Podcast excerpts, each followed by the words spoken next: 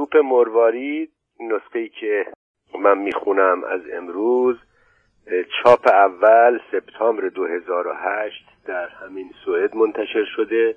کار مشترکی هست از انتشارات آرش در استکهلم و خانه هنر و ادبیات در گوتنبرگ. این چاپ بر اساس نسخه دستنویس نویسنده است که مقدمه و توضیحات دکتر محمد جعفر محجوب هم در این کتاب هست. حالا من این دو تا یک یادداشت هست و یک مقدمه دکتر محجوب رو اول می‌خونم بعد به متن می‌رسم و ادامه میدیم تا بره جلو این کتاب خوب صادق هدایت. استاد دکتر محمد جعفر محجوب مقدمه خود را بر توپ مرواری صادق هدایت اینگونه به پایان رسانده است. همکنون نسخه خطی توپ مرواری به خط نویسنده و فتوکپی های آن در اختیار گروهی از نویسندگان و اهل قلم است. امید است که روزی دستنویس هدایت انتشار یابد و زمینه برای چاپ قطعی توپ مرواری فراهم شود. چند سال پیش یکی از این فتوکپی ها به دستم رسید. با شوق و علاقه آن را با متن چاپ شده کتاب همراه با مقدمه و توضیحات دکتر محجوب نشر آرش مقایسه کردم و موارد اختلاف را در حاشیه نوشتم. وقتی مدیر نشر آرش گفت که قصد دارد توپ مرواری را تجدید چاپ کند موضوع یافتن فتوکپی دستنویس هدایت را به او گفتم و چون اظهار علاقه کرد چاپ تازه بر اساس این دستنویس باشد کار آماده سازی و تایپ آن را پذیرفتم. اما گرفتاری های معمول همیشگی انجام این کار ضروری را به تأخیر انداخت. اکنون که این کتاب خوب و خواندنی و جذاب آماده چاپ شده خوشحالم که آرزوی دکتر محجوب برآورده شده است. نیز باید بگویم افتخار می‌کنم من که سالها پیش سعادت شاگردی این استاد شریف را داشتم. در برآورده شدن یکی از آرزوهای او توانستم کار اندکی انجام دهم. در این چاپ از شماره گذاری سطرها صرف نظر شده و فقط جلوی هر واژه یا عبارتی که دکتر محجوب در پایان توضیح داده علامت ستاره گذاشته شده است تا خواننده بتواند به زمینه پایانی کتاب مراجعه کند. در ضمن کوشش شده واژه ها با اعراب باشند. البته در انجام این کار از افراد پرهیز شده است. دیده و شنیدم برخی ایراد گرفتند که نیازی به اعراب گذاری کتابهای فارسی نیست زیرا خواننده تلفظ درست واژه ها را می‌داند و این گونه کتاب ها ظاهری عربی به خود می‌گیرد. از سوی دیگر اما بسیاری به ویژه جوانان بزرگ شده در بیرون از ایران را دیدم که از نبود اعراب برای واژه ها گله دارند. بگذریم از بسیارانی که در رادیوها و رسانه های پرشمار بیرون از کشور بی توجه و بی ملاحظه انگار به عمد واژه ها را نادرست تلفظ می کنند و متن را غلط می خوانند. انگار این نکته ساده را نمی‌دانند که می توان به واژه نامه ها رجوع کرد و تلفظ درست آنها را یاد گرفت و با کمی تأمل و دقت و تمرین مفهوم جمله ها را دریافت و متن را درست خواند.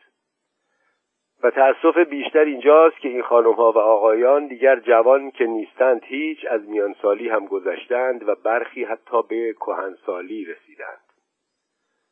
در پایان جا دارد از سعید رهبر سپاسگزاری کنم زیرا محبت او بود که فتوکپی نسخه دستنویس هدایت را به من رساند. جمشید چالنگی سالها پیش این فتوکپی را از ابوالقاسم انجوی شیرازی یار دیرین صادق هدایت و نخستین ناشر توپ مرواری در ایران گرفته بوده است. چندی پیش آن را برای سعید رهبر به استکهلم میفرستد. او نیز چون از دلبستگی من به هدایت و به ویژه این کتاب آگاه بود آن را در اختیار من قرار داد. پس از انتشار چاپ توب مرواری کتاب گویای آن نیز ارائه خواهد شد تا علاقمندان غیر از خواندن این کتاب کم نظیر امکان شنیدن آن را نیز داشته باشند. مارس 2008 گوتنبرگ سوئد. می‌رسیم به مقدمه دکتر محمد جعفر محجوب. توب مرواری آخرین کتاب صادق هدایت است که سالی دو یا بیشتر پس از مرگش بار اول در روزنامه آتشبار در نخستین ماههای سال 1332 1953 میلادی پیش از 28 مرداد ماه ماه همان سال انتشار یافت. در دوران رژیم گذشته توپ مرواری جزء کتابهای ممنوعه بود. پس از انقلاب ممنوعتر از پیش شد و شاید سالیان دراز دیگر نیز به همین وضع باقی بماند. با این وصف چه در رژیم سلطنتی و چه در دوران انقلاب و پس از آن همواره انتشار یافته و پنهانی دست به دست گشته است و تنها در روزهای آشفته انقلاب و پیش از انقلاب صدها هزار نسخه از آن در تهران به چاپ شد و در سر چهارراهها به کسانی که در پشت چراغ قرمز توقف کرده بودند به ده تومان و بیست تومان و چهل تومان و پنجاه تومان که در آن روزها معادل هفت دلار امریکایی بود فروخته شد و حالان که اگر آن را دو تومان نیز میفروختند نفع می‌کردند. بنابراین ممنوعیت نه تنها از تعداد خواستاران و خوانندگان کتاب نکاست بلکه بر آن بیافزود و رغبت مردم را به خواندن آن افزایش داد. درست مثل برخی کتابهای ممنوعه که در رژیم پهلوی هزاران نسخه آن پنهانی به فروش می‌رفت و در دوران انقلاب همان کتابها از بس روی بسات کتاب فروشی های جلوی دانشگاه مانده و باد و باران خورده بود نخستین ورقهای آن پوسیده بود و خریداری برای آن یافت نمی‌شد. می‌گویند توپ مرواری ضد اسلام است. این فقط قسمتی از حقیقت است. آن هم به صورتی تحریف شده. توپ مروارید بر ضد تمام چیزهایی است که در نظر نویسنده آن زشت و غیر انسانی و ریاکارانه و آمیخته با تزویر و تقلب و سالوسی می نمود. مثلا آنچه درباره اسلام در این کتاب آمده بیشتر نه مربوط به اسلام که مربوط به مسلمانی دین فروشان است و این مسئله در ادب فارسی سابقه دیرینه دارد. اگر از بزرگانی چون سنایی و عطار و مولانا جلال الدین و لسان الغیب شیراز بگذریم مسلمان پاک و شیعه اصناعشری درست اعتقادی چون سید احمد حاطف اصفهانی که قصیده ها در ستایش بزرگان دین خاص مولای متقیان علیه السلام پرداخته و خود نیز از بازماندگان خاندان رسالت بوده است در عصر استقرار تشیع در ایران چنین گفته است. گر فاش شود عیوب پنهانی ما ای وای به خجلت و پریشانی ما. ما غره به دینداری و شاد از اسلام جبران متنفر از مسلمانی ما. و این بیت دیگر از شاعری ناشناس که بیشتر جنبه عوامانه دارد و بر زبان عارف و عامی جاری است. اسلام به ذات خود ندارد عیبی. هر عیب که هست از مسلمانی ماست. اگر این گونه آثار را بتوان ضد اسلام خواند می‌توان بخش عظیمی از انتقادهای توب مرواری را هم ضد اسلام دانست. اما شبهه را قوی می‌گیریم. فرض می‌کنیم هدایت در این کتاب هیچ سخنی جز بر ضد اسلام بر ضد دین اسلام نه متولیان ریز و درشت و دین فروشان مسلمان نمای آن نگفته است. باز هم من و تحریم آن هیچ اثری جز افزودن به تعداد خوانندگانش نخواهد داشت. کدام کتاب سلمان رشدی به اندازه آیه های شیطانی او فروش رفته است؟ دعوی دیگری که در این باب هست اینکه خواندن این کتاب مبنای ایمان و اعتقاد مسلمانان را سست می کند ایمانی که با خواندن یک کتاب سست شود ایمان نیست. وانگهی علاج این کار تحریم کتاب نیست پاسخ دادن بدان است. همیشه در هر جای دنیا هر شریعتی که به وجود می آید گروهی ملحد و مخالف آشتی ناپذیر با آن متولد می شود هر جا که فرشته است دیوی با اوست. تایید این نکته را از زبان حافظ بشنوید. در این چمن گل بیخار کس نچیداری چراغ مصطفوی با شرار بولهبی است. تا دیانتی هست مخالفان کمربسته و دشمنان خونی آن نیز وجود دارند. با این حال تجربه تاریخ همیشه نشان داده است که با طبیعت فعلی بشر همواره مؤمنان در اکثریت و مخالفان در اقلیت بودند و هستند و خواهند بود. پس از لغو تفتیش عقاید و سانسور و قائل شدن حقوقی چون آزادی بیان و آزادی عقیده برای بشر در اروپا آنقدر کتاب بر ضد مسیحیت و در رد آن نوشته شده است که مشکل بتوان عناوین تمام آنها را در کتابی گرد آورد با این حال در این آخرین دهه قرن بیستم وقتی پاپ به کشوری سفر می کند تعداد هواخواهان و زائران او را بر صفحه تلویزیون می بینید. وقتی کتابی آزادانه انتشار یابد بسا کسان که آن را نخرند و نخوانند چون فکر می کنند که هر وقت بخواهند نسخه آن را در دسترس دارند. و حالان که وقتی انتشار کتابی ممنوع شد هر کس که به نسخه از آن برخورد آن را خواهد خرید. زیرا نگران آن است که ممکن است دیگر آن کتاب را نیابد. نیز وقتی کتابی آزاد است ممکن است خواننده چند صفحه آن را که خواند آن را نپسندد و به کناری گذارد. اما وقتی ممنوع بود میکوشد آن را تا پایان بخواند. از این گذشته فقط بار اول است که ممکن است مطالعه چنین کتابی جاذبه کافی داشته باشد. شعرهای هزلامیز ایرج میرزا یا عبید را یک بار می‌توان به رغبت خواند. بعد از آن دیگر آن کشش را ندارد و بار سوم مطالعه آن ملال خیز می شود. توپ مرواری نیز مشمول همین قاعده است مگر آنکه با من و تخویف و تهدید آتش شوق به مطالعه آن را همچنان فروزان نگاه دارد تازه توب مرواری چنان که مذکور افتاد صرفا کتاب ضد اسلام یا ضد آخوند نیست.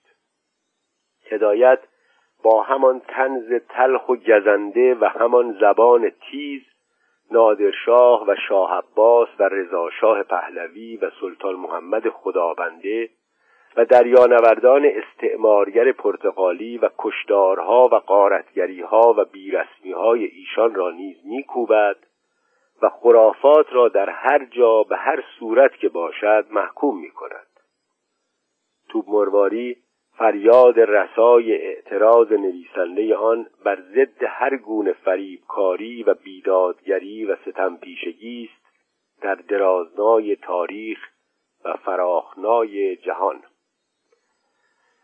در تدوین و تهیه یادداشت‌های توضیحی برای این کتاب هیچ قصد خاصی در میان نبوده است.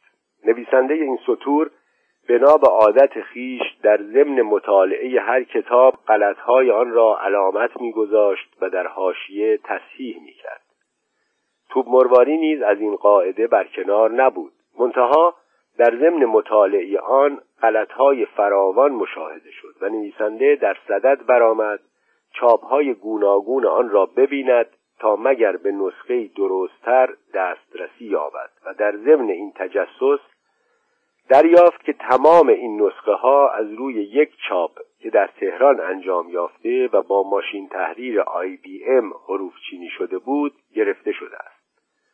ناشران گوناگون نسخه اصلی را بزرگ و بزرگتر کرده تصویرهایی بدان افزوده شماره صفحات را به جای ارقام فارسی و عربی با اعداد فرنگی مشخص کرده بودند اما همیشه متن همان یکی بود و این کار یک امتیاز داشت و آن اینکه در چاپهای گوناگون خطایی تازه به غلطهای فراوان چاپ اول افزوده نمی‌شد. در این میان تنها دو چاپ به نظر رسید که یکی از آن دو باز بر طبق همان نسخه چاپ تهران حروف چینی مجدد شده بود و ناشر کوشیده بود تا با دقت و امانت تمام ویژگی های چاپ اول را حفظ کند این چاپ در امریکا انتشار یافته بود و سپس چاپی دیگر با ظاهری آراسته و زیبا همراه با شرح و تفسیر به بازار آمد که مصحح آن دخالتهای ناروا در متن کرده و تفسیرهای نادرست بدان افسوده بود. انتشار این چاپ و تقریزهایی که بر آن در یکی دو مجله معتبر انتشار یافت نویسنده را مجبور کرد بخشی از یادداشتهای حاشیه صفحات را که هرگز خیال انتشار آنها را در خاطر نیاورده بود بیرون آورد و نظم و ترتیبی دهد و بعضی خطاها را که به نظر وی در چاپ تازه روی داده بود یادآور شود و صورت درست آن را باز نماید و آنها را به صورت گفتاری انتقادی انتشار دهد. پس از نشر آن گفتار ناشر فعلی این کتاب از نویسنده خواست تا نسخه تصحیح شده خود را به همراه آن مقاله برای چاپ مجدد در اختیار ایشان قرار دهد. اما چاپ مجدد مقاله چون ناظر به یک چاپ خاص از توپ مرواری بود در صدر کتاب هدایت زائد به نظر رسید. فقط غلطهای متن تصحیح شد و درباره بعضی نکات که گمان می‌رفت خوانندگان فارسی زبان و کسانی که تحصیلات عالی در رشته زبان و ادب فارسی نکردهاند متوجه آن نشوند به اختصار تمام توضیح داده شد. ترکیبات دشوار عبارتهای لاتین و اسپانیولی و زبانهای دیگر نیز روشن گردید.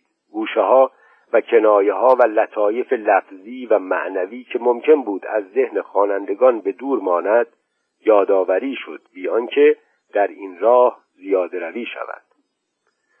چون هدایت خود شرح و حاشیه نویسی بر کتابها را دوست نداشت و فضلایی را که به تصحیح و شرح متنهای فارسی می پرداختند دست می انداخت و آنان را فضلای ریش و سبیلدار می خاند و اگر به دو گفتند مردم فلان کتاب یا فلان جمله تو را نمی‌فهمند می گفت به جهنم.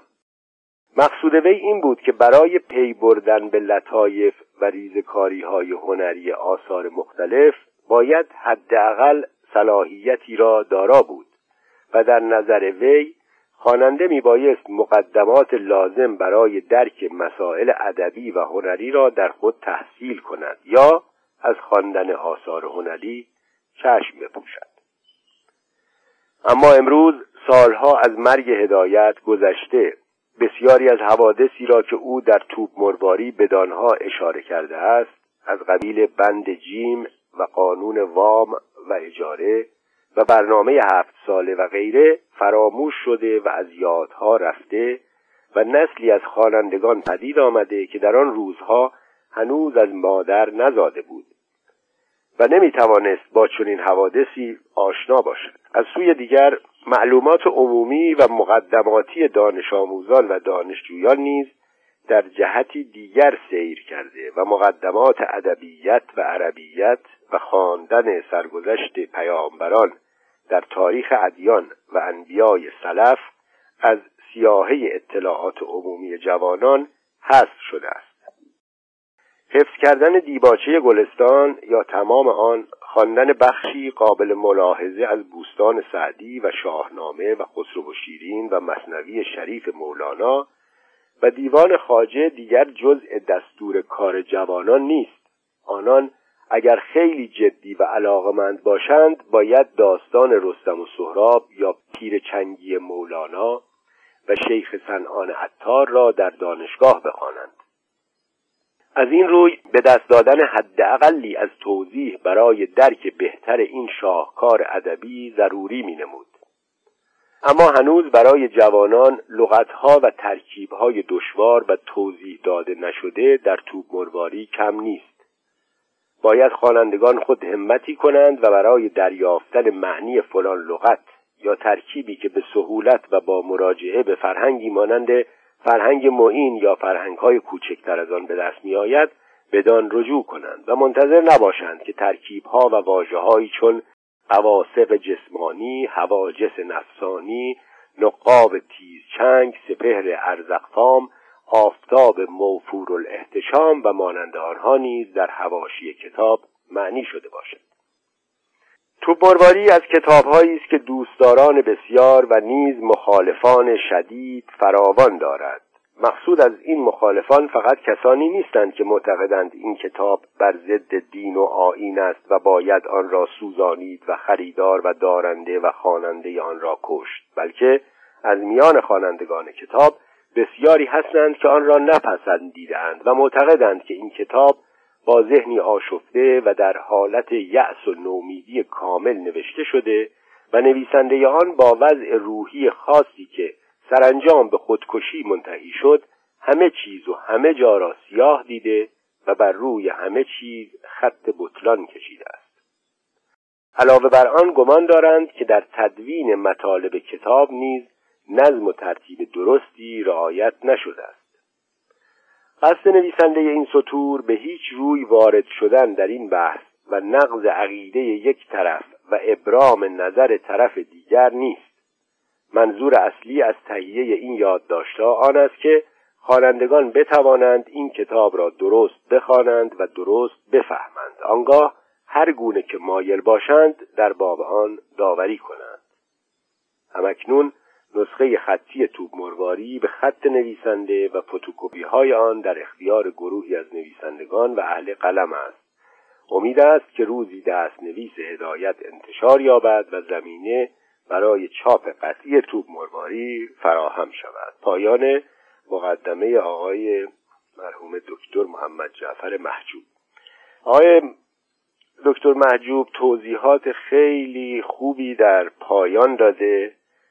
از صفحه 121 تا 172 یعنی نزدیک 50 صفحه کتاب توضیح عبارت ها ضرب المثل ها و دیگه واجه هایی که فکر کرده. چند تا چیز دیگر هم باز اضافه شده و در پایان هم دو صفحه اول دستنویس هدایت تصویرش اومده و صفحه پایانی.